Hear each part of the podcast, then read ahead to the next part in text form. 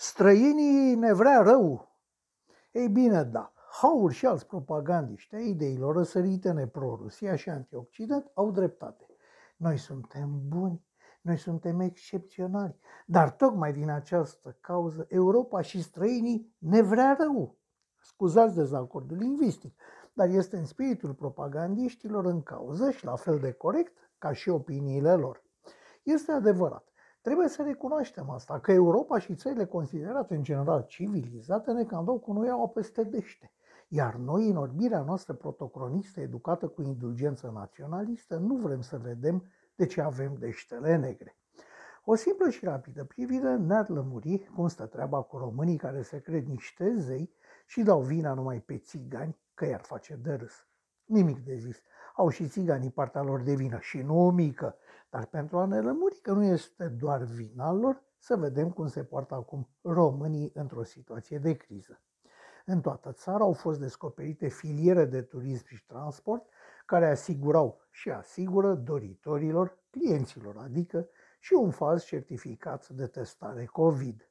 Adică, în timp ce lumea se zbate să iasă din rahatul în care a intrat, s-a găsit o mână de întreprinzători gata să trimită în lumea, la, în lumea largă oameni posibil bolnavi. Pentru simplu motiv că nu se pot abține să nu comite infracțiuni. Da, acești patroni de firmă, pentru că nu mă poate convinge nimeni că un angajat oarecare a hotărât fraudarea sistemului de capului, deci acești patroni pot plânge mult și bine că boala nu există, că străinătatea ne vrea răul, că noi suntem frumoși și drepți și cinstiți.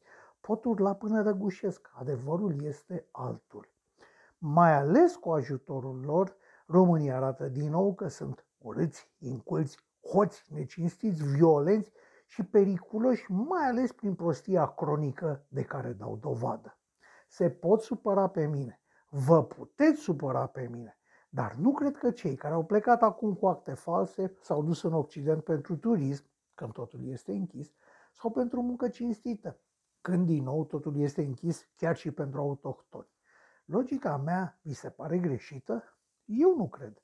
Așadar, statul român are obligația să apere cetățenii cinstiți ai acestei țări, pedepsind exemplar anumite tipuri de infracțiuni comise și în alte locuri decât teritoriul național.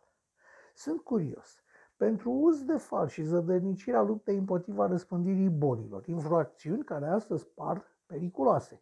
Peste un an, când se va ajunge la judecată și totul va fi trecut deja, ce pedepse vor primi cei care ne-au făcut iarăși de rahat în fața străinilor? Un an cu suspendare sau o banală amendă mai mică decât unele amenzi de circulație? Pentru că, în final, ce au făcut? Au omorât pe cineva? Au dat în cap cuiva? Ce vrem, să iasă la drumul mare? Am impresia că vor scăpa liniștiți prin protecția pe care au știut să o cumpere în timp mulți patroni oneroși. Răul făcut nouă ca națiune, nefiind important în ochii magistraților cu pensii speciale. Așa crede un om de pe stradă.